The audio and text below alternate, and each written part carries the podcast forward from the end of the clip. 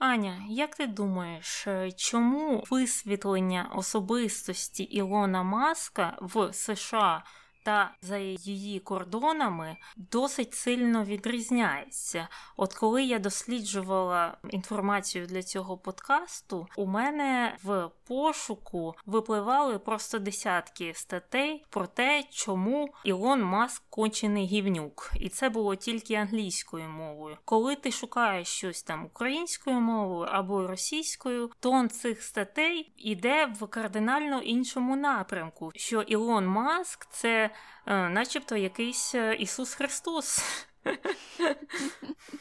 Якщо це пояснювати більш детально, аніж просто сказати, що вдома дуже люблять е, таких харизматичних CEO, можна взяти того ж Закерберга, того ж Джобса, про яких тут теж набагато гірші статті пишуть, ніж, наприклад, за кордоном. То у випадку з Ілоном Маском я б сказала, що можливо людям подобається революційність його ідей, і вони не бачать, що в їх країнах е, це можливо буде найближчим часом. А тут якийсь е, чоловік таке придумав. І вони, може, за це його поважають, і за те, що у нього тих ідей просто безкінечний запас. Інше питання, як вони працюють. Ну і звичайно, багато з них працює, але є до деяких питань все ж. Але ці питання мало хто досліджує за кордоном. Але ми про них поговоримо у сьогоднішньому випуску.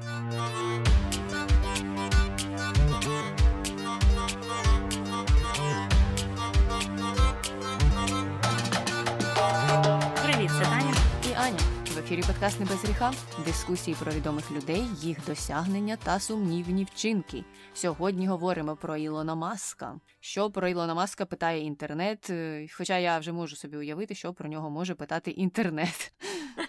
Е, так, дійсно, питають е, дуже багато, і одним з найпопулярніших питань було чому або чого Ілон Маск хоче колонізувати Марс? От навіщо він туди пнеться? Йому хочеться потрапити назад на свою батьківщину. Ну, бо хтось же ж вважає, що він інопланетянин. Але насправді він це пояснює тим, що наука розвивається, і якщо є можливість, то чому б ні? І, звичайно, йому на це відповідають: а чого ж ти не вирішиш усі проблеми на землі? На що він каже: на землі теж вирішуємо, але в нас є і інші цілі, і тому треба летіти на Марс, а раптом Земля взагалі перестане існувати. Що ми тоді будемо робити? Ну, це так він пояснює. Наступне питання: чому Ілон Маск так любить Dogecoin? А чому Марк К'юбен любить не знаю, біткоін чи теж Dogecoin? А чому будь-які там інші відомі люди люблять певну криптовалюту? Просто обрав собі щось, що йому сподобалося. Він, звичайно, це пояснює трохи по-іншому. Він каже, що вона має найбільше потенціалу на його погляд, і він там навіть якусь е, раду створив, яка досліджує, як Dogecoin буде працювати, і щоб він працював ефективніше. Ну але побачимо, побачимо, як це відобразиться на вартості цієї валюти. Угу. Ну, на мою думку, це чистий тролінг з. Е, сотень або, мабуть, тисяч криптовалют він обрав ту, за якою нічого не стоїть. Так, так, е, мені теж спочатку було дуже смішно, що він вважав її якоюсь занадто стабільною чи тією, на яку можна покластися, якщо вся її суть полягала в тому, що там був необмежений умовний друк, скажімо, цих коїнів. І скільки хочеш, стільки й надрукуємо тобі. Але нібито зараз це повинні змінити. Не знаю, чи це станеться. Окей. Наступне питання також е, досить популярне, і на цю тему було навіть написано досить багато статей. І питання таке: е, як можна витратити гроші Ілона Маска? Не так, як Ілон Маск їх витрачає, по-іншому якось. Ну так, е, люди цікавляться, от куди краще пустити ті 160 мільярдів доларів на якісь хороші або будь-які цілі на землі, якщо б їх маск там не витрачав на якісь інопланетні пригоди. Я так собі це уявляла. Я би припустила, що, мабуть, люди хочуть покращити, не знаю, систему освіти у своїй країні, або інфраструктуру, або медичний сервіс, щось таке. Угу. І останнє питання: яке ім'я у сина Ілона Маска? В якого їх у нього багато, але я знаю, знаю, що це все питають про наймолодшого. Ми детально поговоримо про його ім'я, але його називають е, Малюк Екс. Угу. Ну, дуже цікаво, але до нього ми ще дійдемо і почнемо з особистості Ілона Маска, ким він є. А є він, звісно, засновником, генеральним директором та головним інженером SpaceX, компанія, яка якраз і займається. Тими інопланетними дослідженнями, інвестором, гендиректором та архітектором продуктів компанії Tesla, а також засновником The Boring Company та співзасновником Neuralink та Open AI. І Маск, звісно, є одним з найбагатіших людей у світі. На даний момент він який другий? Мені здається, що той рейтинг змінюється ледь не кожного дня, тому що у багатьох з тих, хто в ньому є, заробітна плата залежить від їх вкладені від е, акцій. Угу. Він колись був і другим, і першим, потім на п'яте місце опустився. Зараз, чесно кажучи, не перевіряла знову ж таки, тому що завтра буде вже зовсім інша інформація з цього приводу. Ну добре, тоді починаємо з маленького Ілончика, повне ім'я якого Ілон Рів Маск. Він народився 28 червня у 71-му році в Преторії, що у Південно-Африканській Республіці. А мати Маска, яку звати Мей, є професійним дієтологом та моделлю, і навіть у 2017 році, у віці 69 років, вона уклала контракт з Cover Girl. І я бачила ті фотознімки, ту кампанію, і я якраз звідти з компанії Cover Girl дізналася про те, що у Ілона Маска є мати, і та мати працює модель. Я не пам'ятаю, звідки я про неї дізналася, але я теж пам'ятаю, що бачила якісь її знімки, і тоді казали про те, що о, це мама Ілона Маска, дивіться, яка вона крута. Е, і мама ще є канадійкою за походженням, але вона сама теж виросла в Південній Африканській Республіці. А от батько е, його теж звідти, його звати Ерл Маск, і він є інженером-електромеханіком за професією, але він мав купу різних робіт е, і працював у тих сферах, які були навіть з інженерією не пов'язані пов'язані. І щодо батьків маска, то шлюб їх протривав е, не дуже довго. Вони в 79-му році розлучилися.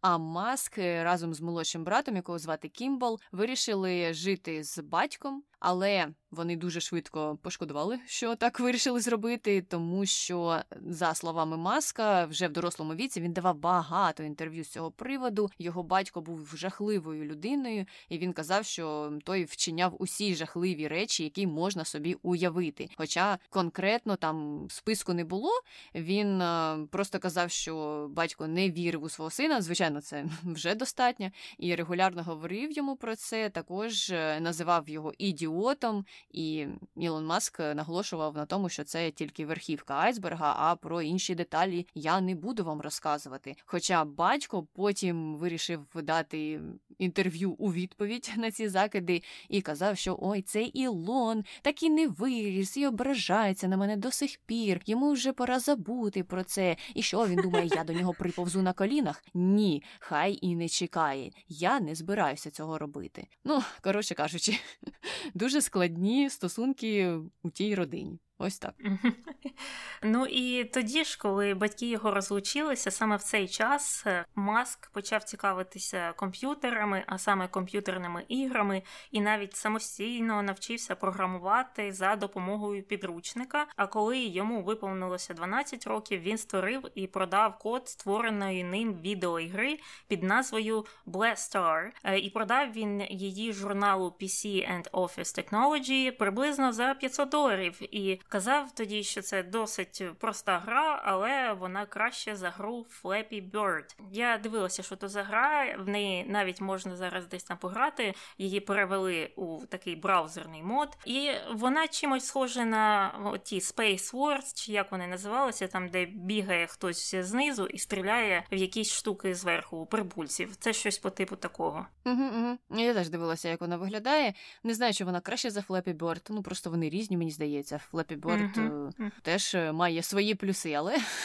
раз Ілон Маск так сказав, то будемо йому довіряти. І продовжуємо про дитинство Ілона Маска. Шкільні спогади його є досить печальними, так як і спогади пов'язані з родинними стосунками. Бо, за його словами, в школі над ним теж знущалися, і він казав, що одного разу він навіть потрапив до лікарні, бо його скинули сходами, а потім ще й побили. Що це за школа така? Я, звичайно, вірю в такі історії. Я розумію, що це трапляється, але завжди, коли чуєш такі історії, то ну просто мороз шкірою йде, коли ти думаєш, що діти можуть бути такими жорстокими. Ну і згодом, після цієї події, Ілон Маск вирішив записатися на гурток боротьби та карате, щоб навчитися давати відсіч нападникам. Невідомо, чи він дав відсіч нападникам чи ні, але добре, що записався на гуртки. Можливо, там він знайшов кращих е, друзів і більше не страждав е, від оцих однокласників. Ну і після закінчення середньої школи він вступив до університету Преторії, але вже через півроку переїхав до Канади. І це вже він зробив разом зі своєю мамою, із братом Кімболом і з сестрою Тоскою. І він два роки навчався в. Queen's University в Кінгстоні, що в Онтаріо. І, начебто, одна з причин, чому він вирішив переїхати до Канади, це бажання відкосити від армії в Південно-Африканській Республіці. Саме тому він і почав навчання там в університеті, а потім швиденько-швиденько перевівся. Хоча сам він каже, що ні, я просто хотів в кінці кінців якось перебратися до штатів, але це зробити було важко напряму. Тому я спочатку переїхав до Канади, так як мама була канадійкою за походженням, це було зробити досить легко. А потім вже і до штатів. Е, ну і в кінці кінців він туди потрапив. У 92-му він перевівся із того канадського університету до університету Пенсильванії, і там вже отримав два бакалаврських звання з економіки та фізики. Угу. Ну мені досить слабо віриться в те, що він так не зміг одразу переїхати на навчання. Тут треба підкреслити на навчання у Сполучені Штати, тому що там процедура, в принципі, однакова, що вступати в університет Канади, що вступати в університет США, майже ті ж самі документи, майже ті ж самі екзамени. Просто, мабуть, так було е, легше переїжджати йому з сім'єю. Або може дійсно він хотів відкусити від армії. Хто знає. І тут треба зазначити, що університет Пенсильванії досить престижний вуз, і він, е, здається, входить до Ліги Плюс плюща. Угу. Здавалось би, так, е, така назва.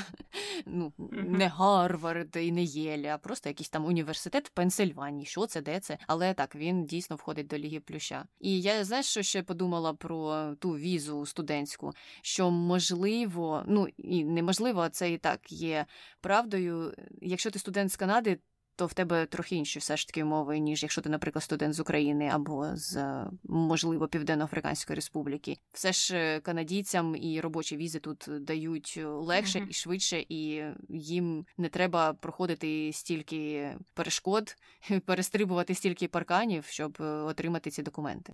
Можливо, можливо. І тоді ж е, Маск зайнявся першим зі своїх стартапів, і це був будинок нічний клуб разом зі своїми одногрупниками він орендував величезний десятикімнатний будинок і влаштовував там вечірки. І я так розумію, за вхід він збирав якісь гроші і на цьому е, заробляв собі на щось на комп'ютери.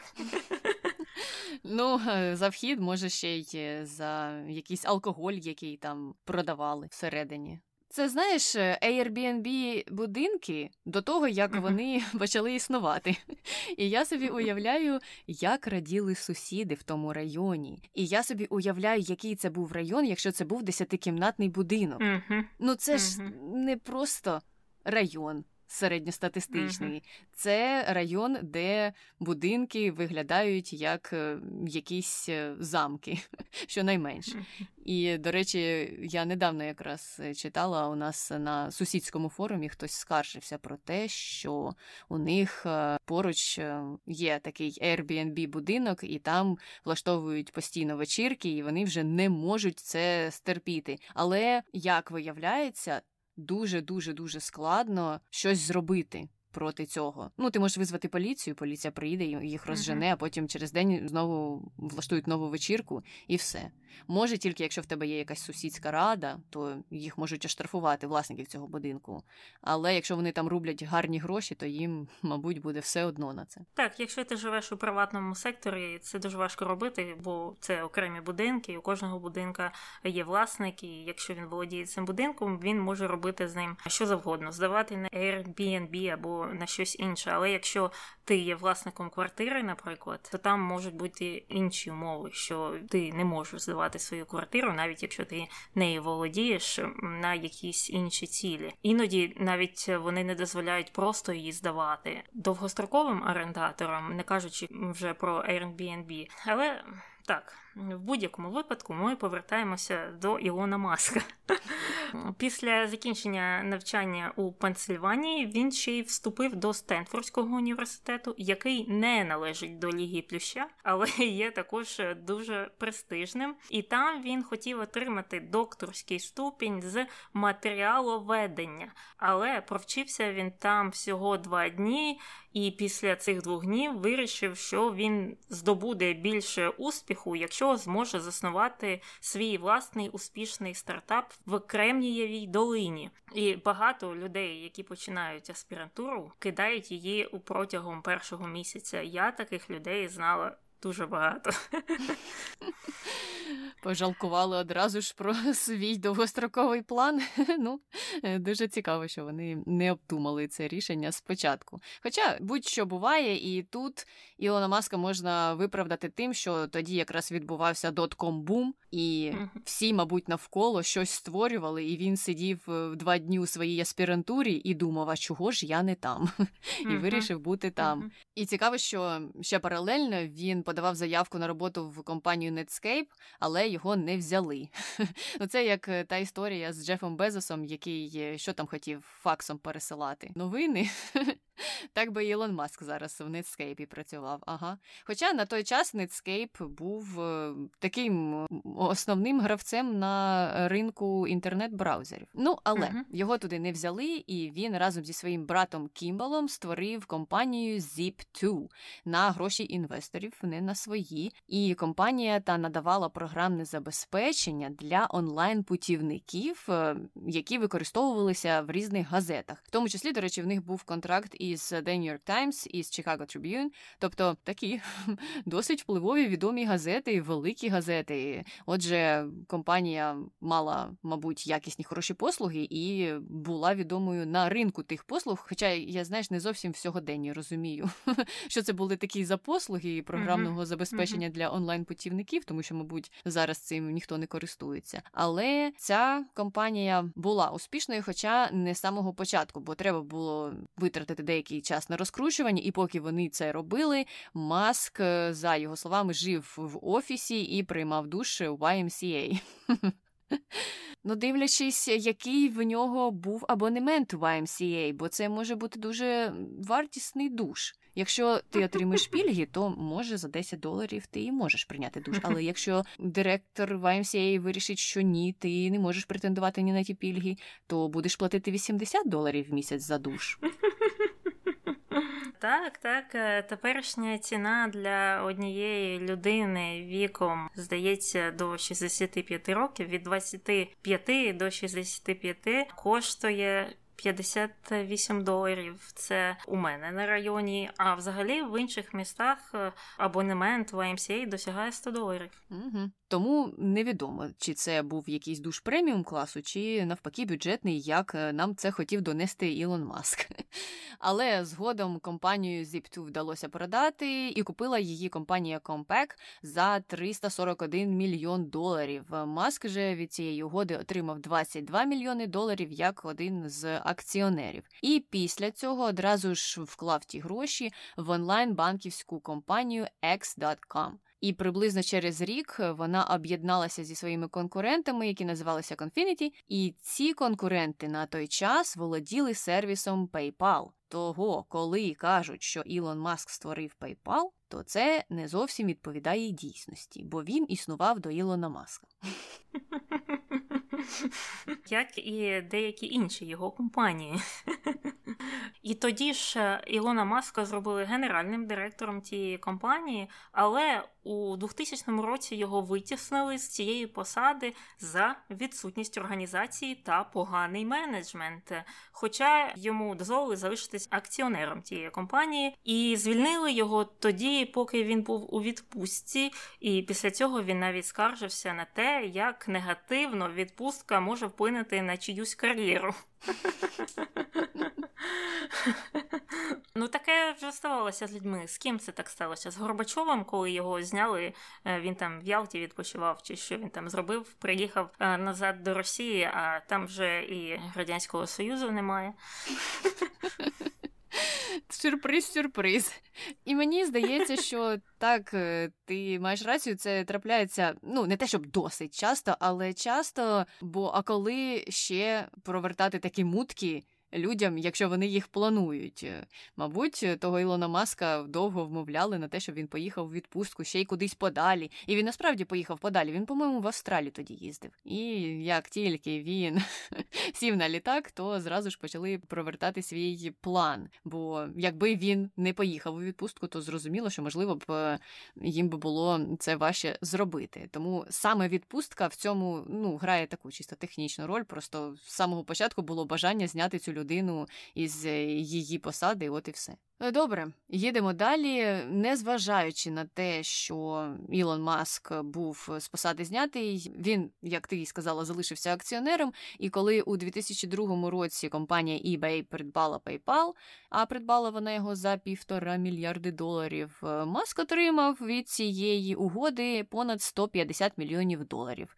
Ну тому, в принципі, не зовсім бідняком вийшов. І у 2017 році він, до речі, придбав той свій свій перший домен X.com, і придбав він його у PayPal, але суму угоди не розголошували. А Маск просто сказав, що той домен, той сайт має для нього дуже сентиментальну цінність, бо ну це була така одна з його компаній, один з його стартапів. Угу. Ну і PayPal нещодавно е, від'єднався від eBay, і зараз це окремі компанії, наскільки мені відомо. І ще до продажу PayPal Маск почав мріяти про свій наступний проєкт, і серед них, серед його мрій, був такий інноваційний план відправки мишей або рослин на Марс.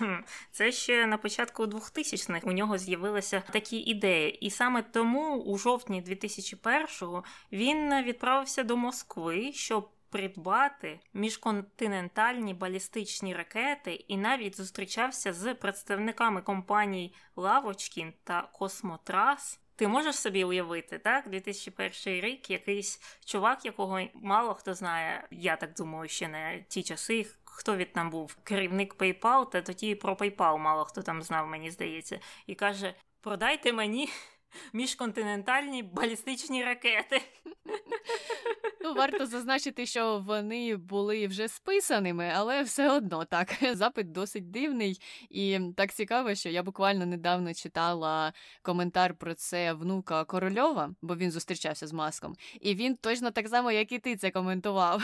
От точно майже слово в слово про те, що так його ніхто не знав, і він тут приперся і просить міжконтинентальні балістичні ракети у компанії Лавочкін. Це мені нагадало якусь компанію рога і копита. Ну, Серйозно. Ага. Вибачте, компанія лавочки, не знаю, чи ви ще існуєте, але просто така дуже цікава назва. І так, там його сприйняли як невігласа, і за словами очевидців і маска, один з російських ракетобудівельників навіть плюнув на нього. Ну, не знаю, це теж е, щось таке трохи сюрреалістичне. Чого б він був таким злим, що навіть плюнув, але різні люди зустрічаються. Маск в кінці кінців повернувся додому ні з чим, і потім ще раз пробував їздити до Росії. Там вже вирішили добре. Давайте його тоді кинемо просто. І виставили йому рахунок у 8 мільйонів доларів за ракету. Е, він зрозумів, що це якось дорогувато, і вирішив сам створювати свої ракети. І тому створив компанію SpaceX, серед досягнень якої дуже багато досягнень. Ну тому що це приватна компанія, і будь-яке її досягнення вважається таким першопроходженням у цій сфері, бо до цієї компанії ніхто з приватного сектору цього не робив. Вони у 2008 році вивели першу ракету, яка належала приватній компанії на орбіту. Потім е, за нею вивели перший приватний космічний корабель. Потім відправили перший приватний космічний корабель на МКС. Це вже сталося у 2015-му, і це був корабель з грузом. А потім вони вирішили, а чому б це нам повторно не використати наші ракети носії? І тому почали тести з цих питань. І вже перше успішне вертикальне приземлення ракети носія сталося у 2015 році, а перше її повторне використання у 2017-му. Ну і однією з найбільших подій е, був перший політ е, американських астронавтів на МКС е, з часів шатлу з території США. І також, е, поки ми записуємо цей подкаст, планується перша космічна місія за участі непрофесіоналів, яка називається Inspiration 4. І ми не знаємо, як вона там стартувала, що сталося ще чи не сталося, але сподіваємося, що все пройде успішно, звичайно ж. І ці люди будуть декілька днів знаходитися в космосі, тобто це не Джеф Безос і не Річард Бренсон. Ні, ні, ні, це буде повноцінний політ, е, і вони там теж поб'ють багато-багато рекордів, тому що це не професіонали, які летять у космос. Ну і всього SpaceX запускала і перезапускала свої ракети понад 100 разів. Це мені здається, звичайно, є однією з найбільш сильних їх сторін, те, що вони можуть використовувати ракети носії безліч мм разів. Ну і там досить е, цікава ж історія. Вони довгий час е, подорожували до космосу шатлами, але потім шаттл Коламбія у 2003 році вибухнула е, при польоті назад на землю, і вони припинили ці операції і почали користуватися радянськими або зараз російськими союзами, тобто всі американські астронавти вилітали на МКС за допомогою союзів, і ось нещодавно вони припинили цю кооперацію, вирішили використовувати компанію SpaceX для цього. А російська сторона Роскосмос розізлилася, тому що вони втратили е, шалені контракти, бо це досить дорого відправляти людей у космос, і вони отримували ці гроші. І керівник Роскосмосу перед тим як вони там розірвали ці стосунки, сказав, що та американці без нас вони нічого не зможуть, будуть відправляти своїх космонавтів чи астронавтів за допомогою батута. у космос. А потім вийшло так, що вони побудували свій якийсь корабель, і він працює і чудово відправляє людей на МКС. І е, зараз вже керівники Роскосмоса кажуть: ой, та вони ж там втрачають на цьому гроші. От у нас так було по-спартанськи, але дешево. А так вони витрачають на цей SpaceX на порядок більше грошей. Тобто вони ще досі не можуть відпустити цю ситуацію. Так мені цікаво, що було б, якби ситуація була протилежною до тієї, що сталося. Що цей Рогозін би сказав ні, ні, ні, незважаючи на те, що у нас є свій Ілон Маск, ми все одно будемо користуватися послугами американців. Ну він ж так не сказав. Тому я просто не розумію цих сентиментів. І ну, закінчився контракт і закінчився. Все розійшлися на нейтральній ноті і забули про цю історію. Але так він чомусь це не може відпустити. Хоча мені здається, що він теж намагається собі створити ось таку репутацію, як е, у Ілона Маска, але на мінімалках. Бо він часто у своєму твіттері щось дуже дивне пише. Ну бо він спілкується з Ілоном Маском, і тому я за цим спостерігала, поки готувалася до цього подкасту. І в мене з'явилася така думка про нього. І про SpaceX іще трошки. На даний момент вони ще й е, проєктують прототип корабля, який називається Starship, а цей корабель якраз і має відправитися на Марс. До цього він буде тестуватися в інших проєктах. І у цьому році планується якраз е, його суборбітальний політ. Він же там виконував декілька стрибків, той прототип, і всі ж сміялися, що він виглядає як водонапірна вежа. Ну але потім е, почали казати, що так, все ж таки водонапірні вежі теж літають. І цей суборбітальний політ е, вже стартуватиме в Техасі, а фінішуватиме біля Гаваїв, тобто не просто він підстрибне і приземлиться, а пролетить якусь дистанцію. Ну і Маск заявив, що SpaceX не виходитиме на біржу, поки Starship не почне виконувати вже регулярні рейси в космос.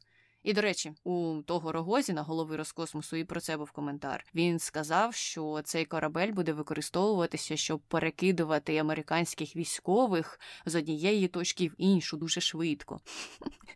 Ну, не знаю, що це за теорія. Невже зараз їх е, ніяк не перекидують з однієї точки в іншу? Невже це буде перший авіакорабель чи навіть космічний корабель? Чомусь їх перекидуватимуть через космос? Незрозуміло чому. Так, так, це досить е, дивна теорія, але що поробиш?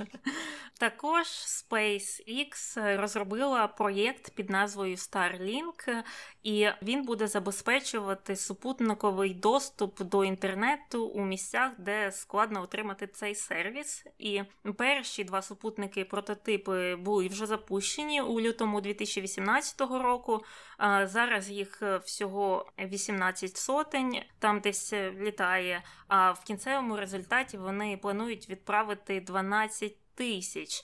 І як е, працюють е, ці супутники Starlink? Вони роздають супутниковий інтернет, а ти як користувач купуєш набір, там є спеціальна антена, приймач. І ти таким чином отримуєш від супутника цей інтернет, і він повинен там бути uh-huh. досить швидким. Але на даний момент е, це достатньо дорого. Там е, сам набір коштує декілька сотень доларів, і послуга теж е, десь сотню. Uh-huh. Хоча кажуть, що має вона здешевшати з часом. І uh-huh. в принципі цей інтернет так має використовуватися саме на територіях, де його складно отримати, тому стільки доларів це краще, ніж взагалі сидіти без інтернету. Ще щодо SpaceX. НАСА ще ж обрала їх для своєї місії з повернення людини на місяць. Теж є багато тих, хто критикує цю місію, не розуміє, на що туди повертатися, але вони вважають, що це буде таким перехідним кроком для польоту на Марс. І на даний момент цей проєкт призупинено, а призупинено тому, що Джеф Безос розплакався і сказав, що це несправедливо, бо в мене теж є компанія, яка розвиває космічні технології, а її не обрали, і вона не перемогла в цьому конкурсі. І він там подав купу купу позовів е, на НАСА, тому поки що все стоїть на паузі. Хоча не знаю, наскільки йому вдасться щось зробити, бо він брав участь у конкурсі, і його не обрали, бо його послуги були дорожчими, ніж послуги компанії SpaceX. І крім того, на відміну від компанії Безоса Blue Origin, компанія SpaceX вже багато років успішно запускає свої ракети, а Безос он тільки сам недавно полетів, і це не був якийсь е, тисячний раз запуску його ракети. Тобто Безос просто не зміг змиритися з тим, що його компанія трохи відстає від компанії Маска, так? Безосу треба здружитися з Рогозіним. І вже разом їм треба працювати проти маска. Точно, точно. Але е, ставимо SpaceX на паузу або завершуємо з ним і переходимо до Тесли. Компанія Тесла була зареєстрована в липні 2003 року Мартіном Еберхардом та Марком Тарпенінгом. І е, вони спочатку об'єдналися заради того, щоб створити електронні книжки. Але пізніше ця ідея переросла у використання акумулятора в автівках. І Маск вже згодом приєднався до компанії в ролі інвестора і погодився вкласти в неї 6,5 мільйонів е, за посаду керівника правління.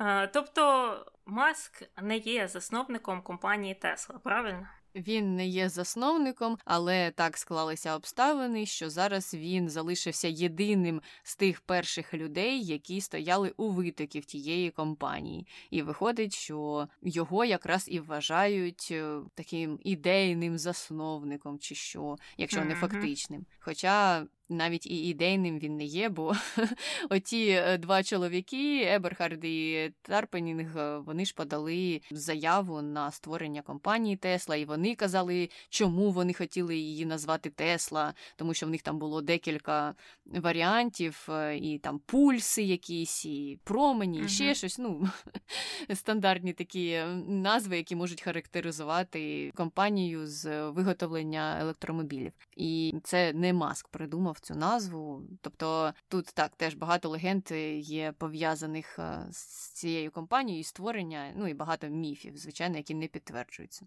Угу. Так, а чому вони вирішили назвати її саме Тесла, а не Пульс? Таня, тому що вони послухали наш подкаст. Про Томаса Едісона, в якому ми трохи говорили про Ніколу Теслу, і їм сподобалася його ідея змінного струму. І вони вважали, що це ж було настільки революційно, і тому ми хочемо його вшанувати.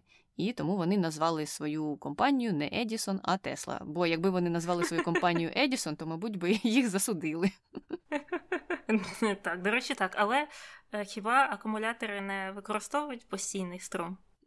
Що вони там вже використовують, це таке питання. А от якими були ідеї, якими вони надихалися, це вже інше. Зрозуміло, зрозуміло. Повертаємося до Маска і до Тесли. Спочатку він не приділяв дуже багато уваги цій компанії, е, тому що займався своїм SpaceX, але вже у 2006 році компанія виготовила першу бета-версію Tesla Roadster, е, яку презентували перспективним інвесторам, включаючи Ларі Пейджа, Сергія Бріна та Арнольда Шварценеггера.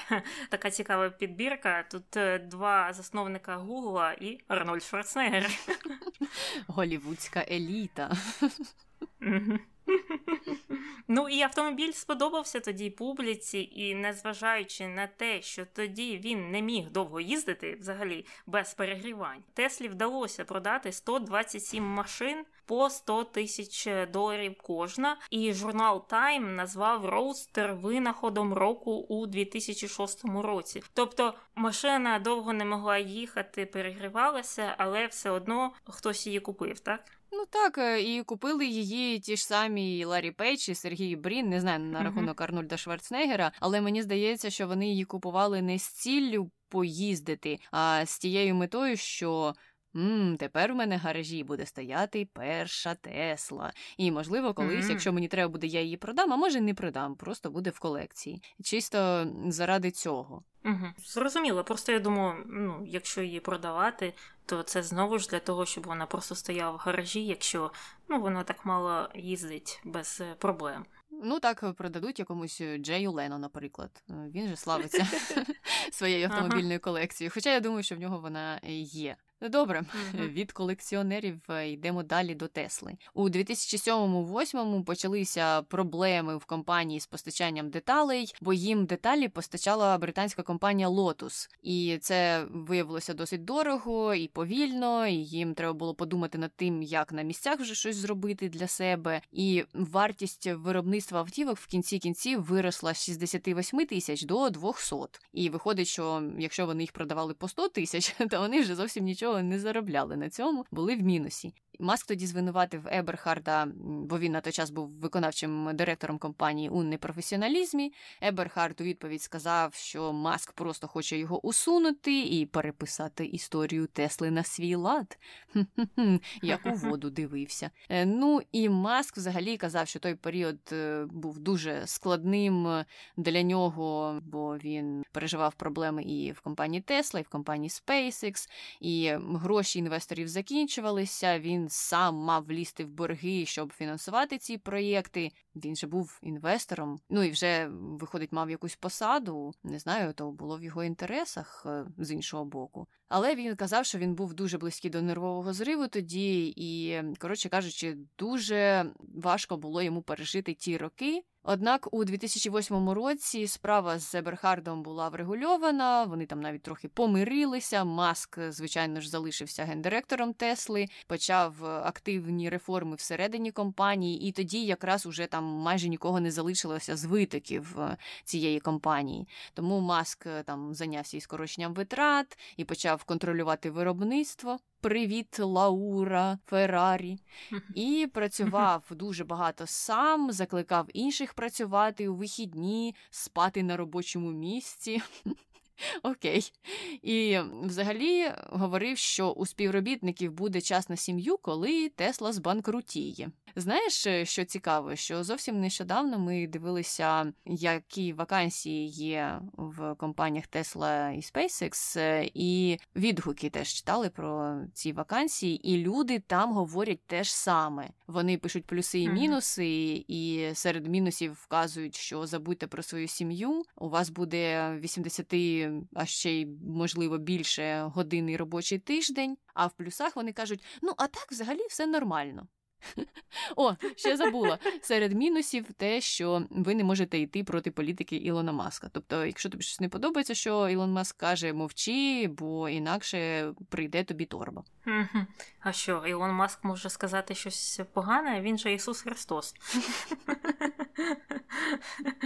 Ну так, хоча і наскільки я розумію, їм е, платять досить непогано, але в той же час можна знайти, наприклад, інженерну роботу е, в іншій компанії з е, кращим графіком, так, в принципі, за ті ж самі гроші. Тобто, це не є настільки більш оплачуваною роботою, враховуючи знову ж кількість годин, скільки там люди працюють на тиждень. Так, звичайно, і тут ще важливе значення має цей тиск психологічний. На інших роботах люди ну, стільки не жаліються. Звичайно, є свої там інші компанії відомі, які е, теж славляться такою політикою, але кажуть, що так, можна знайти у цій сфері кращу роботу з більшою заробітною платою, але ти не будеш там боятися, що ти щось не так сказав, е, і Ілон Маск тебе почув, бо він ховався в цей час десь за рогом. І у 2010 році Tesla Motors провела IPO, тобто вийшла на біржу, зібравши 224 з лишком мільйонів доларів. І в перший день її акції коштували 17 доларів. А на день запису цього подкасту вони коштують 743 долари за акцію. Аня, у тебе є акції Тесли? Ні, немає, немає. Ну, знаєш, якби ж то колись я щось знала. Хоча, в принципі, було логічно припустити, що так і станеться, ну тому що електрокари, що вони мали зробити? Піти вниз? Ні. Можливо, є якісь проблеми, і, звичайно, ці акції свого часу йшли вниз, е, потім підіймалися, тобто є якась така хвиляста траєкторія. Але загалом е, технологія розвивається і стає все більш безпечною, і тому так акції йдуть вгору. Що логічно. А в тебе є акції Тесла? Ні, ні, я якось з принципу їх не купила. Не знаю. Хоча всі рекомендують, що треба саме в це вкладатися, але акції Тесли у мене немає. Повертаємося до самої компанії і до машин, які вона виробляє. Всього було продано близько 25 сотень автомобілів Roadster першого покоління. Це ті, що перегрівалися? Е, ні, то була ще бета-версія. Потім вже вийшов Roadster першого покоління. Він був вже надійнішим. Ну, ну, добре, добре.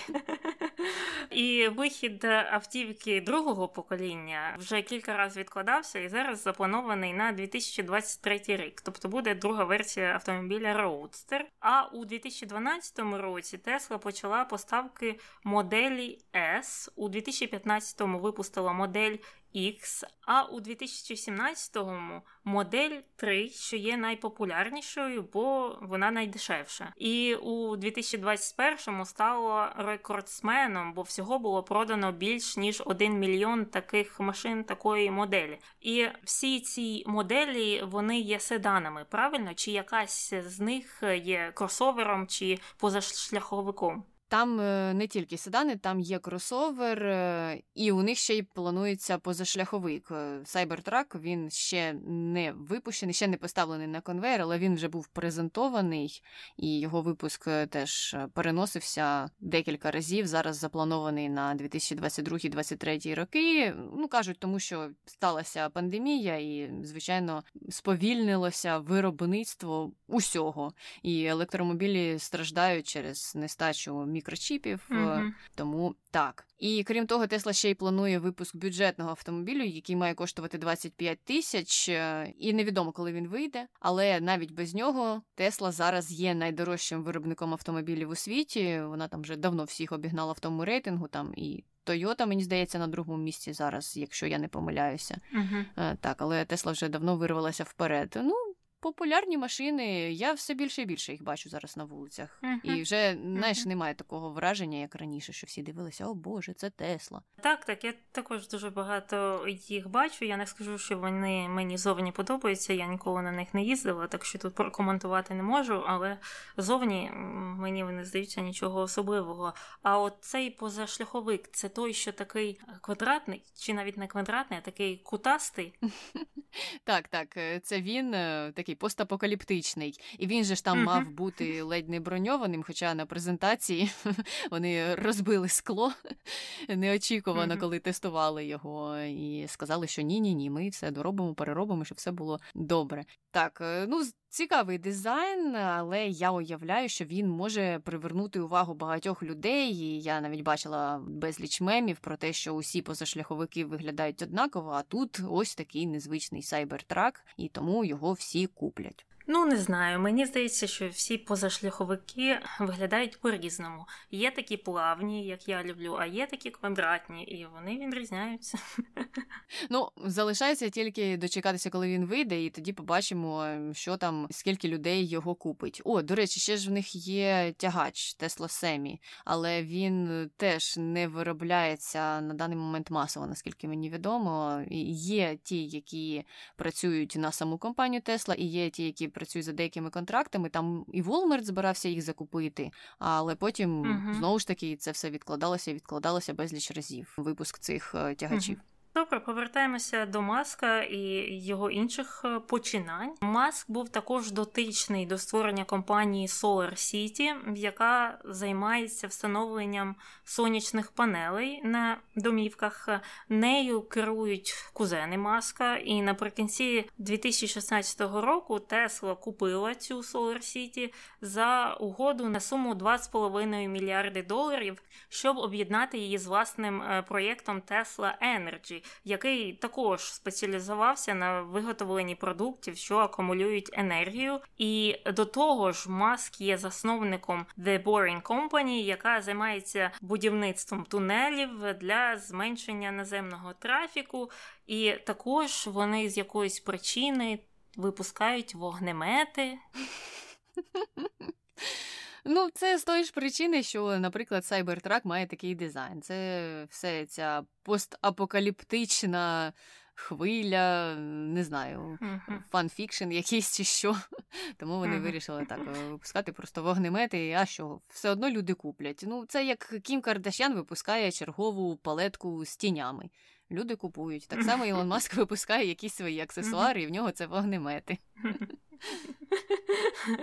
Ну так, е, у кожного своя аудиторія. І я читала досить е, цікаву історію. Якийсь чувак, е, зірка інстаграму, але не дуже відома, вирішив купити собі той вогнемет і взяти його у якусь поїздку через океан. І його заарештували. Тій країні, куди він там поїхав, і він досить довго там просидів в тюрмі, поки е, його не визволили, бо в тій країні там не можна носити при собі зброю, і вони вважали отой от вогнемет The Boring Company саме зброєю. І дійсно, ну воно, начебто, напівіграшково виглядає, а з іншої сторони з нього лється вогонь. Ну так, е, можна досить е, сильно когось поранити або ще гірше. Тому не бачу нічого такого. Треба вивчати закони тієї країни, в яку їдеш, от і все.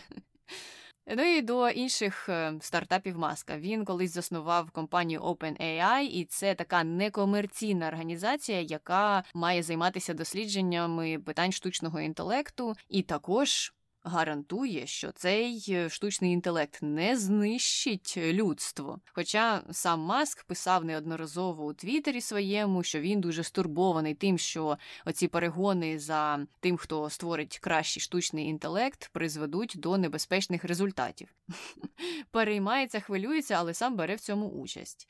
І він е, вийшов із ради OpenAI в певний момент, тому що став займатися всередині Тесла теж е, власним роботом, власним штучним інтелектом. І це не тільки в роботі використовується, це використовується теж у автомобілях Тесла, тому що там є система автопілоту, яку вони розвивають. Але щодо робота, вони планують е, його зробити точно невідомо коли. Вже презентували нещодавно на одній зі своїх презентацій, але зауваження зауважили, що цей робот буде досить слабким і повільним, щоб, якщо що, людина могла від нього втекти. Так, а сенс будувати робота, який є не найкращим роботом. Він все ж зможе виконувати певні операції, які зараз виконують люди на заводах, на тих самих е, лініях е, збору автомобілів. Ну Ілон Маск фактично будує собі армію працівників, які зможуть працювати не те, що 80 плюс годин на тиждень, а скільки він забажає. Зрозуміло. Ну а потім будемо спостерігати за забастовкою роботів на заводі Тесла, які зберуться разом і вчинять замах на самого Ілона Маска. Такі Таня прогнози в тебе. Але було б цікаво, знаєш, що якби роботи створили якийсь свій сайт, де вони б давали відгуки про роботу у таких компаніях. І там роботи з компанії Тесла писали, що о Боже, нам взагалі зарплату не платять, з маски від них не дочекаєшся і ще й е, заставляють стільки працювати. А потім би прийшли до них роботи Джефа Безоса і сказали: Ха! Ви ще наші умови не бачили. Нам взагалі кажуть, пісяйте в пляшечку. І ще одною компанією Ілона Маска є Neuralink, е, яка займається створенням імплантів, які зможуть вплинути на життя людей з труднощами мобільності.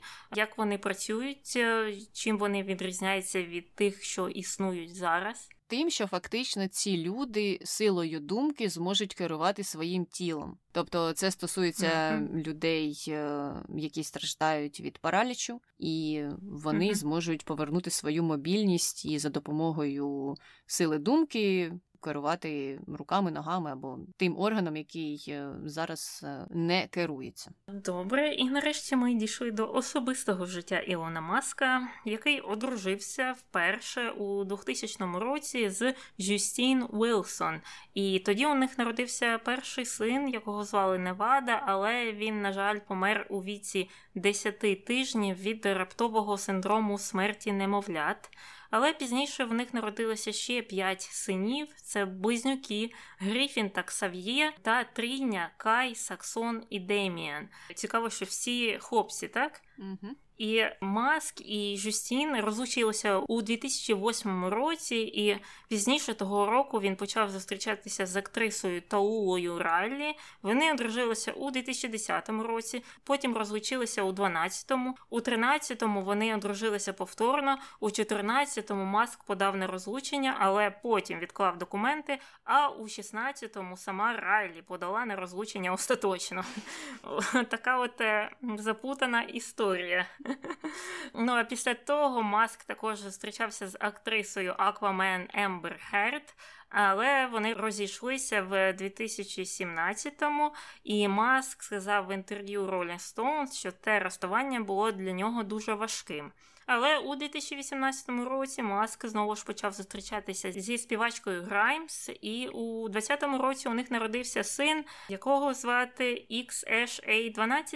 XSA12. Ось так легко насправді було виговорити це ім'я, але казали, що його зватимуть Еш скорочено, але в кінці кінців чомусь е, вирішили звати Екс, ну або Ікс, е, хто як вимовляє цю букву. Угу.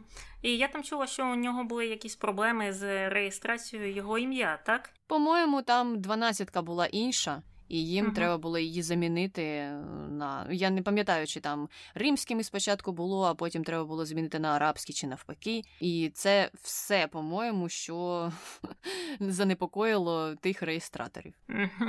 Ну, зрозуміло, це дуже цікаво. А ти не знаєш там, як Маск пояснював, чому саме ці літери, чому саме цифра 12, яке це має значення? Це щось по гороскопу, це щось там по феншую, я не знаю.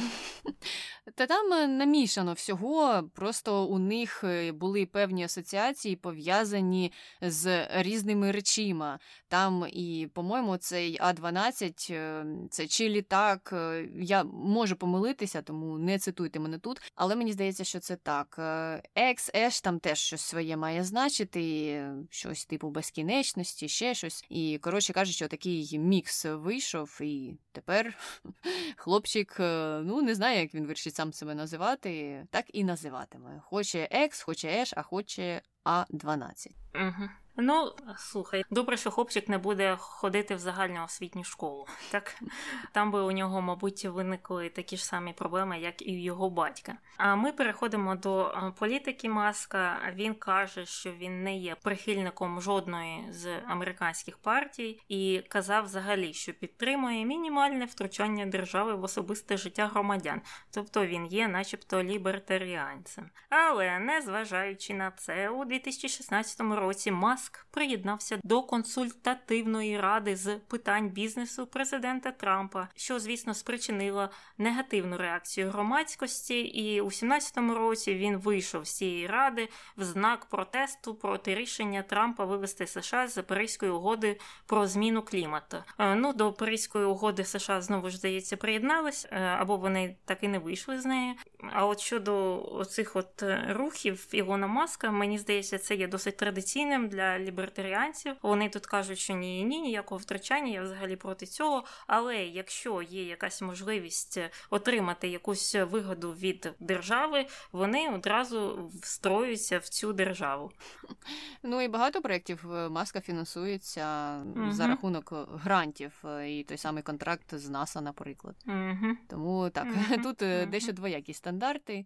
Але добре, про них ми ще поговоримо. Зараз поки що про благодійну роботу, яка теж є досить сумнівною. У нас такий плавний перехід до контроверсії виходить. Е, Маск є головою фонду імені себе. І цей фонд е, має фінансувати інноваційні проекти, і він, начебто, так і робить, але робить це досить вибірково, тому що його не раз критикували через перше непрозорість фінансування, а друге, через те, що з 2002 по 2018 половина коштів з цього фонду надходила до OpenAI. А ми пам'ятаємо, що це ота некомерційна організація, яка була колись створена Ілоном Маском. Тому незрозуміло, що там у них е, за схеми адже фінансування досить непрозоре. Крім того, він є засновником фонду X-Prize, і у 2021 році він пообіцяв пожертвувати 100 мільйонів доларів тим, хто розробить найкращу технологію уловлювання вуглецю. Е, від імені цього фонду. Ну і я впевнена, що там теж є свої, звичайно ж, інтереси, тому не дивно. Ще він е, жертвував гроші містечку Браунсвіл, це місто, яке знаходиться поруч е, з його Starbase, де якраз відбуваються ці тести Starship. Там теж все пов'язане. Звичайно, йому вигідно, щоб місто ставилося позитивно до його проєктів і до того, що там відбувається на тому Starbase, бо не всі приземлення є. Е, успішними, і люди можуть е, бути незадоволені. Тому теж е, не так просто він віддавав ті гроші. Хоча, звичайно, гроші надходять в місто, це добре, питань немає. І на завершення такі цікаві факти. Образ Тоні Старка у фільмах Залізна людина частково, виявляється, був заснований на Ілоні Маску. А Маск сам навіть мав епізодичну роль у фільмі Залізна людина 2. Ну, вона там взагалі така коротка, буквально 5 секунд, е, і все. Ну і у 2021 році, ось Таня, що тебе цікавило? Ілон Маск на короткий час став найбагатшою людиною. Це було за версією Forbes. Е, він тоді обігнав Джефа Безоса. Ой-ой, той, мабуть, знову ж розплакався. І сталося це якраз через е, стрибок акцій Тесли. А так як капітали Маска знаходяться в основному в акціях цієї компанії, то і його статки стрибнули вверх е, значно. Ну але потім хвиля пішла вниз, і вони опустилися, і він відповідно пішов е, донизу цьому рейтингу. Ну і нарешті ми дійшли до контроверсій, і перша стосується розслідування комісії з цінних паперів США. Значить, у 2018 році ця комісія з цінних паперів е, подала до суду на маска, і у позові стверджувалося, що Маск навмисно писав неправдиву інформацію в Твіттері, щоб вплинути на ціну акцій Тесла. А у своєму твіті він заявив про рішення зробити Тесла приватною фірмою і про те, що в нього вже є якісь там інвестори для викупу цих акцій, і він також зазначив, що планує викупити акції за 420 доларів за акцію, що було вище ніж ринкова вартість е, тих акцій на той момент. І за даними комісії, маск насправді не обговорював деталі угоди ні з якими інвесторами, вже не кажучи про ціну акцій, тобто вона ні з ким там не встановлювалася або не узгоджувалася. І у відповідь на ці звинувачення Ілон Маск заявив наступне: що він глибоко розчарований необґрунтованими звинувачуваннями цієї комісії, що він завжди діяв в інтересах інвесторів, і що факти доведуть, що він ніколи нікого не ставив під загрозу. Але 29 вересня 2018 року Маск і комісія врегулювали в досудовому порядку ці звинувачення, і згідно з їх домовленістю, Маск залишився керівником компанії Тесла, але мав покинути посаду голови ради директорів на три роки. І крім того, він повинен був виплатити штраф у розмірі 20 мільйонів доларів, і такий же штраф було накладено на саму компанію Тесла. Тобто. З цього виходить, що насправді він щось там підбрехував, так? Ну він просто використовує Твіттер так само, як, наприклад, Твіттер використовував е, минулий американський президент. Він там е, ляпає що завгодно і не думає, що буде далі у багатьох випадках. І тут, е, як тільки люди побачили число 420, їм варто було задуматися. Uh-huh. Хм, uh-huh. А чи не мем це якийсь, чи він не uh-huh. на повному серйозі це каже? Він би міг ще й 690 написати, наприклад. І так, він за його словами, нібито щось там писав, але ж він не мав ніяких е, негативних намірів. А SEC, ця комісія, сказала, що слухай, ну так думай, що ти пишеш. І вони на деякий час дуже сильно контролювали його твіти. Він там не міг писати вже що завгодно, хоча він не раз це порушував. Вони знову судили сварилися, знову там розбиралися, і ну зараз він знову ж мені здається робить, що захоче. Не знаю, чи це є під контролем комісії на даний момент, але ну він менше пише про Тесла, наскільки я бачила зараз. Можливо, йому просто в Тесла сказали, що слухай, давай пиши про щось інше, поки що пиши про криптовалюти. Що він, до речі, і робить. Він фактично те ж саме робить з криптовалютами, але ми про це ще поговоримо. А зараз переходимо до другої контроверсії. Це справа щодо дефамації у липні 2018 року. Продуктивний рік для Ілона Маска. Е, Маск долучився до порятунку дітей. Е, була така подія в Таїланді. Діти застрягли там в затопленій печері, дуже довго сиділи там. І Маск активно це все коментував, активно розповідав, що мої інженери можуть побудувати підводний човен, який зможе бути використаний для порятунку тих дітей. Човен дійсно швидко побудували, доставили в Таїланд, але до того часу вже більша частина з тих дітей була врятована за допомогою просто водолазів, е, і операція виявилася не такою складною, що їй потрібен був човен. І взагалі вони вирішили, що з водолазом простіше, тому що ну човен невідомо як е, де пройде, і це трохи складніша операція. Незважаючи на це, Маск отримав відзнаку від короля Таїланду за активну участь у рятувальних операціях. Але один із консультантів того рятувального підрозділу, якого звали Вернон Ансворт, почав критикувати підводний човен Маска, назвав його маркетинговим ходом. Знову ж таки, повертаємося до того, скільки статей існує тут критичних щодо роботи маска. І він ще, крім того, додав, що Маск не знав, чи той човен зможе проплисти в печері, бо не було відомо, яка вона за розміром. Ну, те, що я казала, що десь застрягне, а потім що робити далі, не зрозуміло. Ну, звичайно, це були такі припущення, і ми не знаємо, як би сталося насправді. Але Маск вирішив, що він не буде терпіти таких навіть гіпотетичних сумнівів. Він відповів, що човен зміг би впоратися з тим завданням, і назвав Ансварта, і я цитую Педо Гай. І той е, відповів, що він засудить маска за такі слова. Маск після цього швиденько вибачився. Знову ж таки, це все в Твіттері відбувалося, і там же ж легко щось видалити, потім вибачитися і про все забути. Але поза Твіттером Маск не зупинився, і він спробував наняти детектива, який обіцяв йому, що накупає бруд на цього Ансворта. Тобто в Твіттері він вибачився, але поза Твіттером він продовжував е, щось там мутити. І цікаво, що потім цей детектив е, виявився шахраєм. Він просто хотів кинути маска, і ніякого там бруду у нього не було.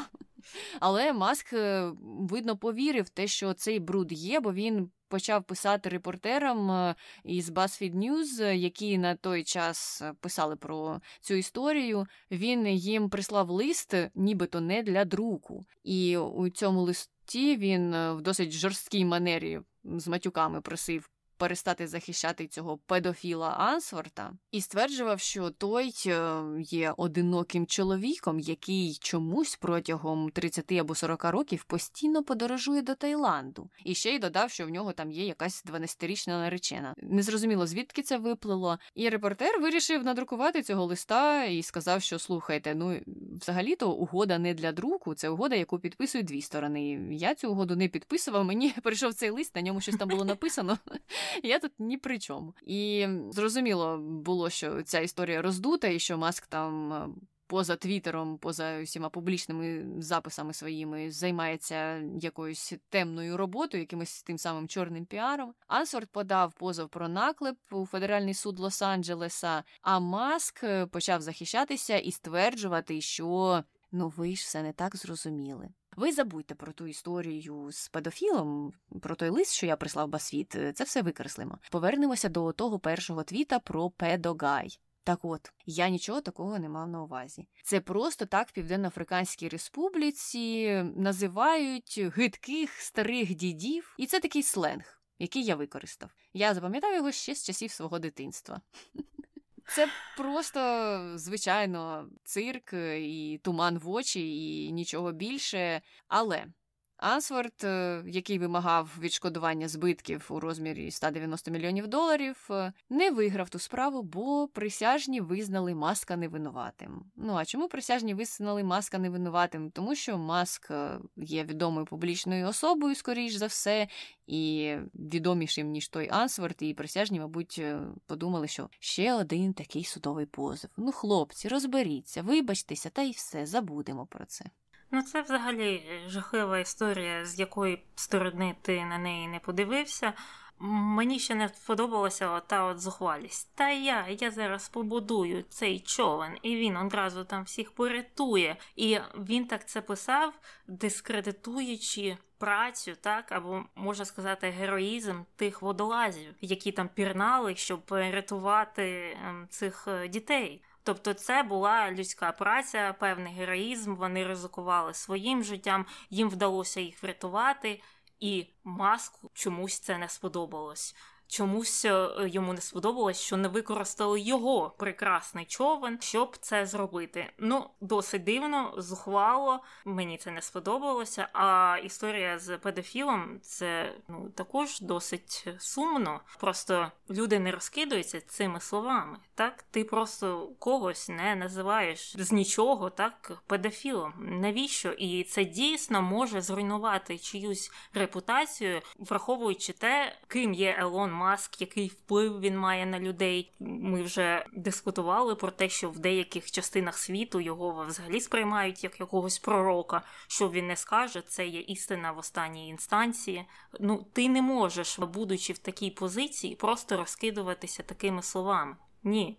Я погоджуюся, але бачиш, е, це така його позиція знову ж схожа на позицію Трампа, і вони захищаються тим, що ну ми ж люди зі свободами слова і всього іншого, і нас ніхто не може контролювати. От сказав і сказав. А якщо неправда, то яка різниця? Мені все одно спалюємо мости і йдемо далі. Це якийсь такий принцип, мені здається, і багато його твітів е, саме викликали такі наслідки. Ну і більше про твіти, бо за допомогою їх тільки й спілкується Ілон Маск. Третя контроверсія стосується ковіду. Його критикували за те, як він коментував пандемію на початку і як він себе поводив у зв'язку з цією пандемією.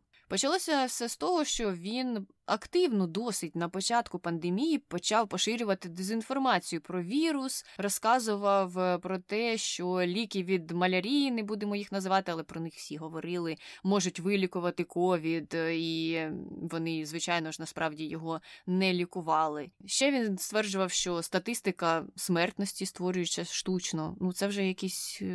QAnon, це вже якийсь форчен. Uh-huh. Потім на початку пандемії він казав, що діти мають імунітет до коронавірусу, хоча це питання ще не було вивчене. І знову ж таки, тут ми повертаємося до його впливовості, до того, скільки людей за ним слідкує і скільки людей йому вірить. Потім він ще щось писав про те, що всі повинні робити як у Швеції, бо у Швеції не було сильних обмежень, і Ілон Маск вважав, що так е, можна здобути колективний імунітет, і потім, поки всі ще хворітимуть, е, ми всі будемо як Швеція і вже не хворітимемо.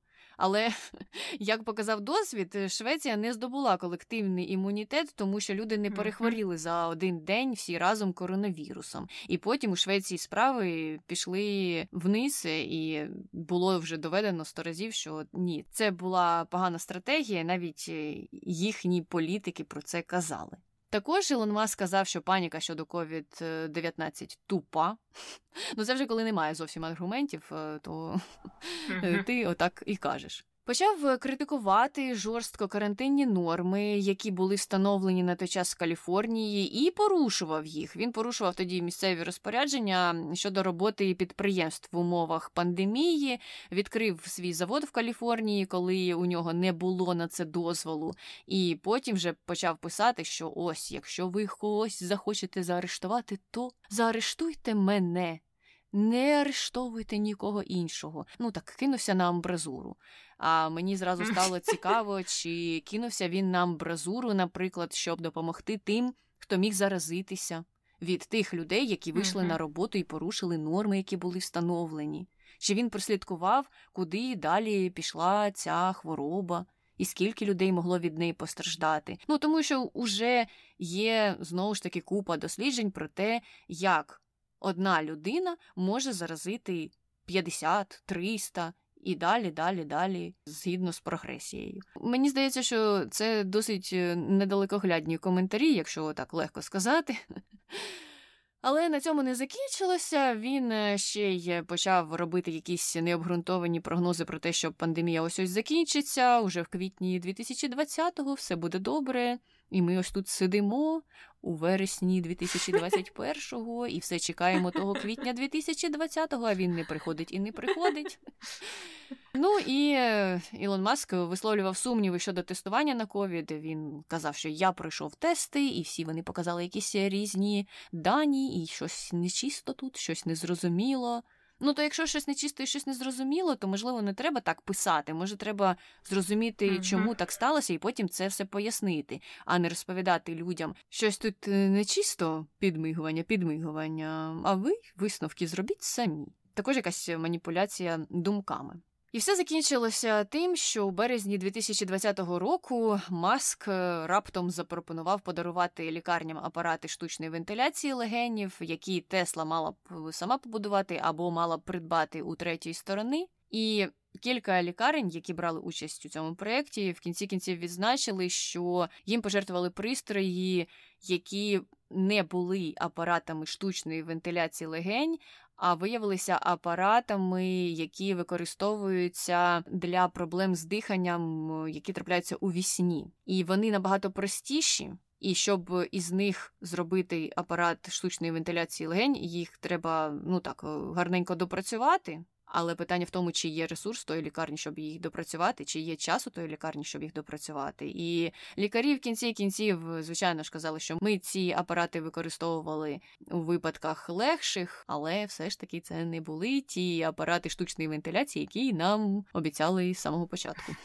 Ну то знову ж найгірше в цій історії, що маск, використовуючи свою позицію, намірено чи ні, підживлював всіх цих антиковідників, анти антиваксерів, антимасочників і дав їм можливість казати: От бачите, ви мені не вірили, що це все фігня. От подивіться, сам Ілон Маск, який відсилає там космічні кораблі на Марс, каже, що ковіду не існує, або вакцинація не потрібна, або не треба там карантини ніякі. А він же такий розумний. А хто ви такі, щоб заперечувати це? І що ви взагалі зробили у цьому житті? Чого ви досягли? Я був завжди правий.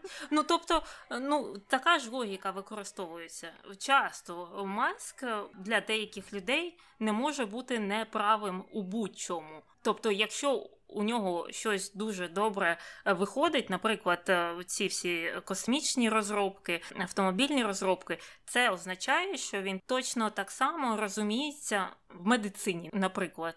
Або в імунології, або в освіті. Він не знавець всіх сфер життя але він чомусь е, висловлюється про всі ці сфери науки, життя, всього. І найгірше, що багато людей довіряють його думці в будь-якому випадку, в будь-якій сфері, в будь-чому. Так, довіряю, тому що знову ж таки у нього є.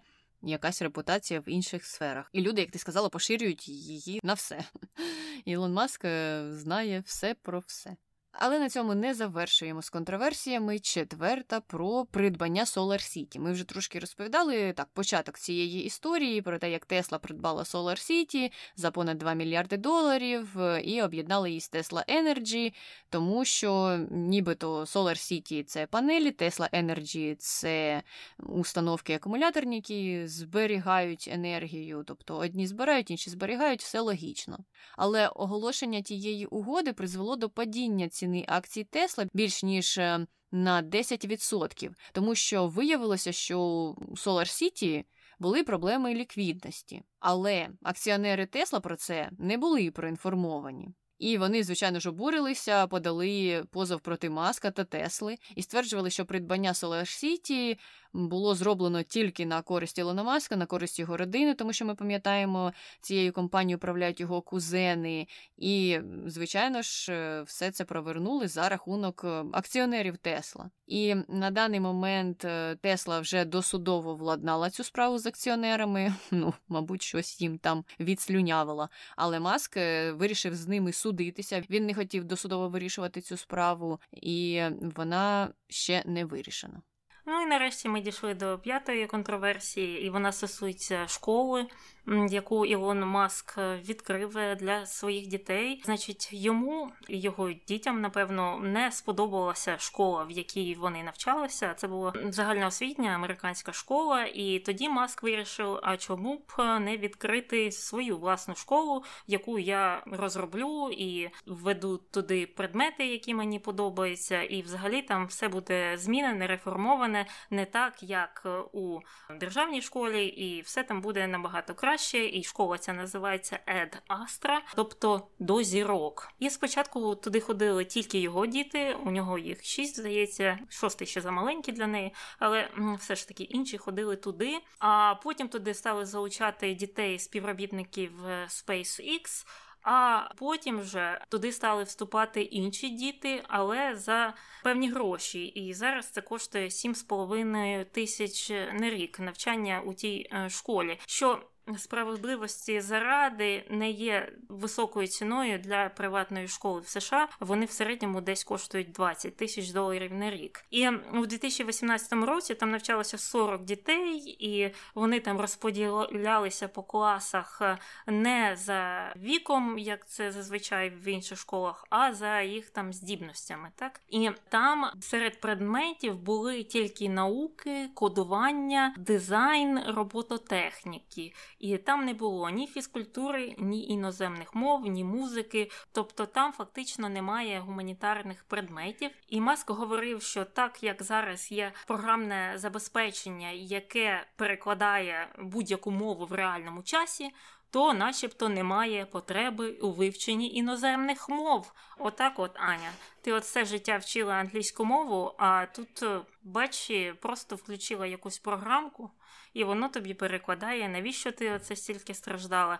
І я просто навіть собі уявила таку ситуацію, що людина, яка не знає, наприклад, англійською мовою, живе там, десь я не знаю, в Україні, так і забажала собі отримати роботу в Сполучених Штатах, переклала своє резюме через Google перекладач. Потім якимось там е, чином її запросили на співбесіду, і людина така: почекайте, почекайте, wait a second, мені треба включити програмку, і вона вона буде мені все перекладати, що ви у мене питаєте. Ну це ж так не працює, і це говорить про те, в якому світі живе Ілон Маск, що він собі це так уявляє, що. Людям не треба знати іноземних мов. Я просто не розумію дійсно, в якому світі він живе, тому що серед його співробітників, серед людей, які працюють і на Tesla, і на SpaceX, є е, багато іноземців, і всі вони володіють іноземною мовою. Вони не спілкуються з Ілоном Маском через програмне забезпечення. Мені здається, він би здурів, якщо б це так е, відбувалося. Хто знає, може він використовує якесь програмне забезпечення, але навіть е, Google Translate з тими темпами швидкими досить, в яких він розвивається, все одно ж не є ідеальним. Ти захочеш хочеш сказати одне, Google видасть щось інше, а ти навіть і знати не будеш. Хоча з іншого боку, Аліекспресу це не заважає продавати якісь товари під назвою хустка, жаба, жираф, бавов на 100%, жінка, вечір, до побачення, доброго дня. Щось таке. І це, мабуть, найпростіше, що можна досить легко розшифрувати. Так от, повертаємося до школи. У цій школі є багато критиків, і вони вказують на те, що е, замість того, щоб використати свою оцю велику платформу, оцей весь свій вплив на людей для того, щоб покращити загальноосвітню систему шкіл в США, наприклад, закликати державу до підвищення фінансування шкіл, підвищити кваліфікацію вчителів, реформувати шкільні програми, як йому видається на краще. Маск створив е, школу поза цією системою, завдяки, звісно, своїм грошам, тому що звичайна людина не може просто створити свою школу. І в той же час він продовжує пропагувати оці свої лібертаріанські ідеї про маленький уряд, про зменшення державних програм. А державні програми, зокрема, включають в себе державну систему освіти. І тут треба врахувати, що більше ніж 90% дітей в США ходять у державні школи, а їх батьки, в свою чергу, покладаються на державну шкільну систему і не мають можливості або коштів навчати дітей вдома, як вони там захочуть, або найняти всіх у світі репетиторів, щоб вони навчали їх дітей, або навіть відправити цих дітей у вже існуючі приватні школи. Тому критикам видається досить цікавим е, таке вирішення проблеми від маска. Таким чином, за словами маска, він вирішив проблему поганої середньої освіти в США.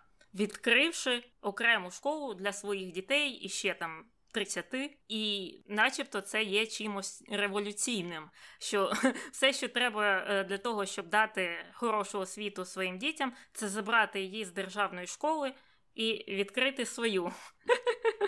Тут е, далі вже постає питання в тому, як вони потім здаватимуть вступні іспити, бо вступні іспити не будуть ж тільки з робототехніки, там будуть інші предмети. Ну, вступні іспити до вузів. Він це теж пояснював, що вони, може, і не підуть туди, бо це вивчать онлайн, але знову ж таки говоримо ж про всю систему освіти США. Хтось е, не піде, а хтось захоче піти. І це буде важко зробити. І знову ж треба буде що окремих репетиторів наймати і щось надолужувати. Незрозуміло зрозуміло.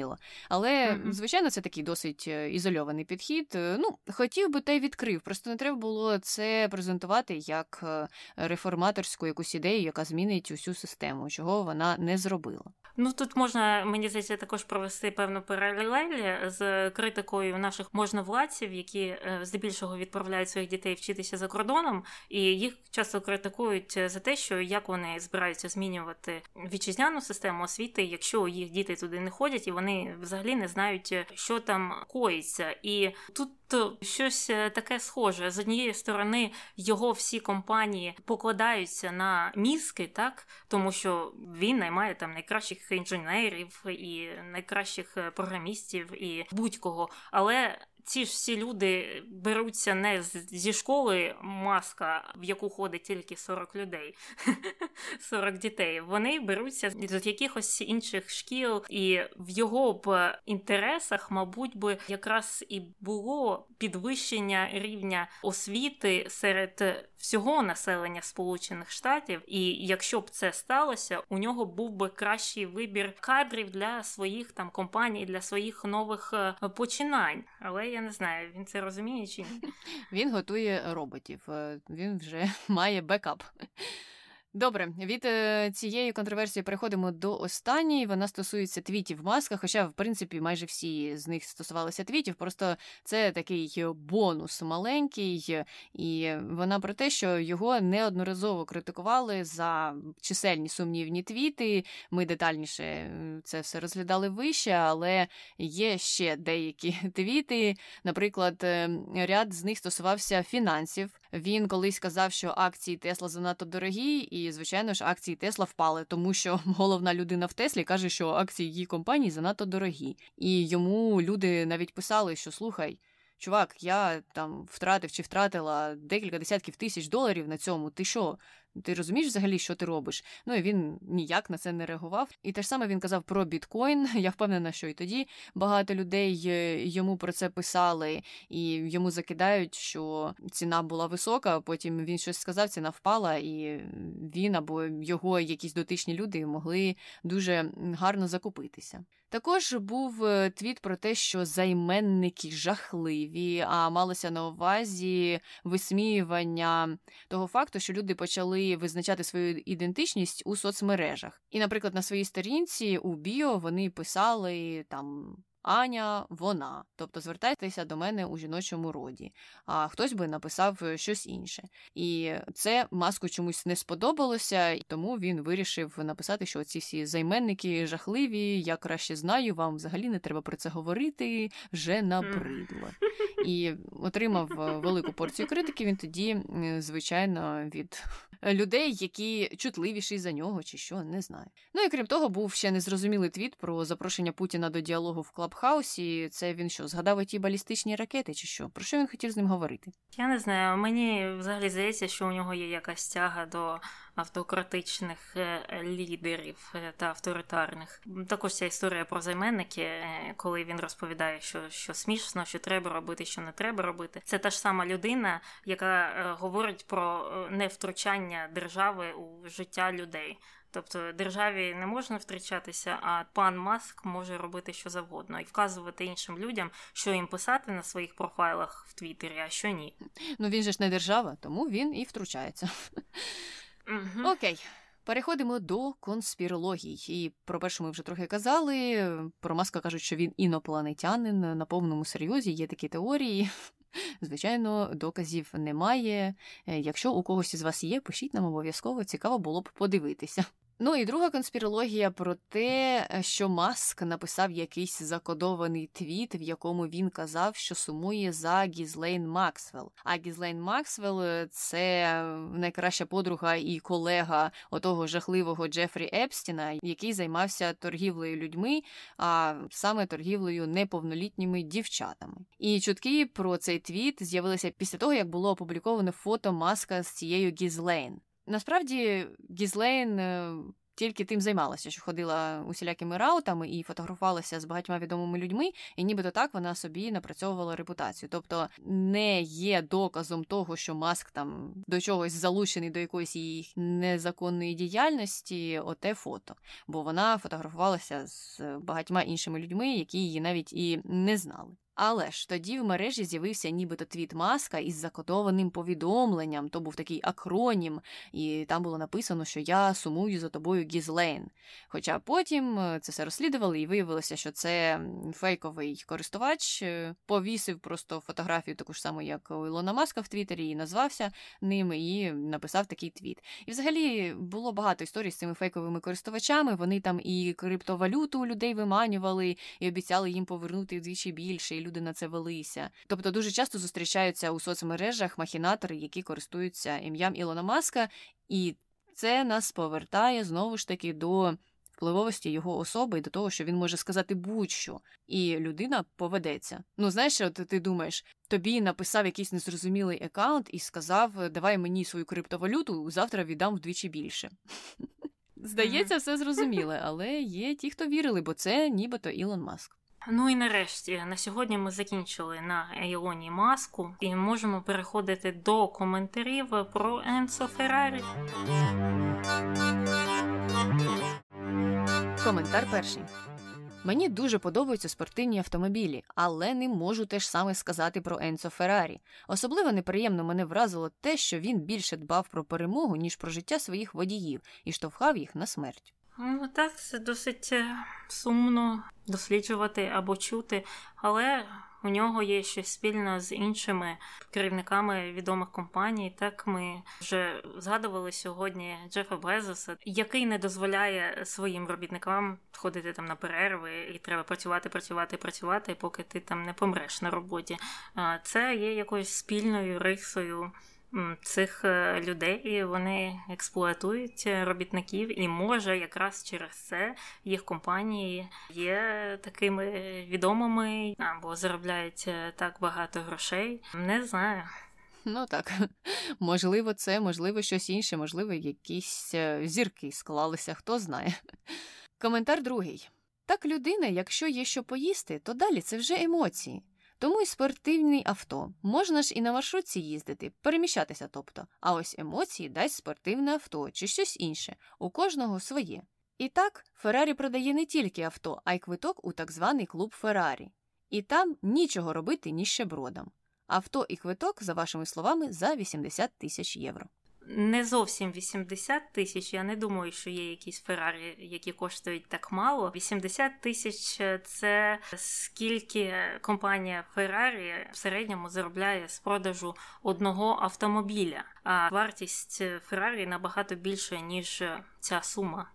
Ну, значить, е, ще більше ніщебродів, як е, висловилася ця коментаторка. Але так, е, я погоджуюся з тим, що це є певний клуб, багато хто хоче до нього потрапити, і так само було на початку, коли Феррарі тільки почав створювати ці автомобілі. Ну тому що вважалося, що це ж ті автомобілі, на яких їздять оті відомі гонщики, ну або дотичні до тих автомобілів. І люди, мабуть, вважали, що якщо вони придбають цей автомобіль, вони теж стануть такими крутими, швидкими і не знаю, додайте щось своє. Ну і це все можна додати до того, про що ми говорили спочатку в минулому випуску, чому люди купують ті автомобілі. І це були всі коментарі, тому можемо переходити до хрінометру, скільки ти Таня ставиш Енцо Феррарі. Ну, мені здається, Джефу Безосу я поставила 6, е, тому видається, що Феррарі має отримати таку ж саму оцінку. Вони для мене є досить е, схожими е, персонажами. Хоча можливо, Джеф Безос є більш освіченою людиною чи людиною, яка має більш широкий спектр інтересів. Феррарі от явно був зосереджений тільки на автомобілях, тільки на гонках, і це все, що він знав, це все, що він любив, і в той же час був е, таким от автократом, що нам у цьому подкасті не подобається. Е, так, я погоджуюся, я поставила 5,5, і мені здається, що, можливо, я і Безосу тоді стільки ж поставила. На рахунок Безоса мені навіть дивніше, що він зараз є таким в нинішній час. Е, знаєш, е, це якось трохи дикіше сприймається, чи що. Е, про Феррарі ще так можна було закинути, що ну тож були такі часи. Він навіть із Мусоліні там деякий час співпрацював. Е, але так, мені і це не сподобалося, тому такий бал. А наші слухачі поставили три, не вважають його таким вже й поганим. Ну, суворий дід, що поробиш? Скільки таких дідів стоїть на чолі великих компаній, і компанії процвітають, тому може й позитивно. А може з інших причин вони поставили такий бал, не знаю, знову ж таки, пишіть нам. А що ж до того, якими були перші автомобілі наших слухачів, були такі відповіді: Мерседес, Форд і велосипед. Але не вказали марку велосипеду, було теж би цікаво дізнатися. У мене був велосипед школьник, і так в селі, де я на ньому каталася, велосипеди називали веломашинами. Так що тут е, все логічно. Я думаю, що велосипед можна вважати за е, машину. А потім я вже вказувала, що у мене був Меркурі, жахлива машина. Потім Mitsubishi, хороша машина. Потім Jeep Grand Cherokee, жахлива машина. Не рекомендую. Після цього я перестала вірити в американський автопром. Потім Mazda і Mazda чудові машини. Рекомендую. Я не буду вдаватися в детальний список, бо ми всі заснемо. А я просто скажу, що велосипеду у мене не було власного, і все, що я могла ну не те, щоб собі дозволити, а все, що мені дозволяли, це використовувати велосипеди друзів, тому я, мабуть, дуже довго не могла навчитися кататися на велосипеді, бо мені його не купували. І коли я їздила до дідуся і бабусі, то там я брала Україну, але мені було страшно на неї їздити. і Ще й ціпок постійно там зривався, і треба було його знову натягувати. І це було жахливо. А перша машина, ну, сімейна, якщо, то це була копійка. А якщо тут, то це був Chevrolet Cavalier. Е, така є машина, студентська, перша машина, звичайна типова, я б так сказала. Хоча вона така моднява була на ті роки. Що ж до того, чи вірять наші слухачі в реінкарнацію, то 40% сказали, що так, а 60% відповіли, що ні. Не міг Енцо Феррарі переродитися. Ну, я не знаю. Мені здається, я не вірю в реінкарнацію, але якщо вона є в наступному житті, я хочу бути котиком. Таня, знаєш, треба трохи більше якихось уточнень. Ти хочеш бути котиком, який живе у будинку довго і радісно. А то ж знаєш, можеш стати котиком, який живе десь на смітнику в Нью-Йорку, наприклад. І що тоді? Так, так, е, це дуже хороше зауваження. Хочу бути кішечкою, яка живе у домі людей, які обожнюють кішечок. Котом Карла Лагерфельда. Ось ким ти хочеш стати. Так, було б е, непогано. І на цьому, здається, ми можемо завершувати цей подкаст. Е, пишіть нам на нашу пошту podcastnbg.gmail.com, а також можна написати нам на інстаграмі, і там також можна проголосувати у наших опитуваннях. І здається, на цьому все. З вами була Таня і Аня. Почуємося. Бувай! І продовжуємо про дитинство щодо школи. То, звичайно, там у маска були проблеми. Ну, чому, звичайно? Не знаю, чому я так сказала. Я переговорю. Сусіди. А, щось вершать? Кричать. Записують подкаст. Так, вони кричать. В коридорі. На ліфті приїхали і кричать.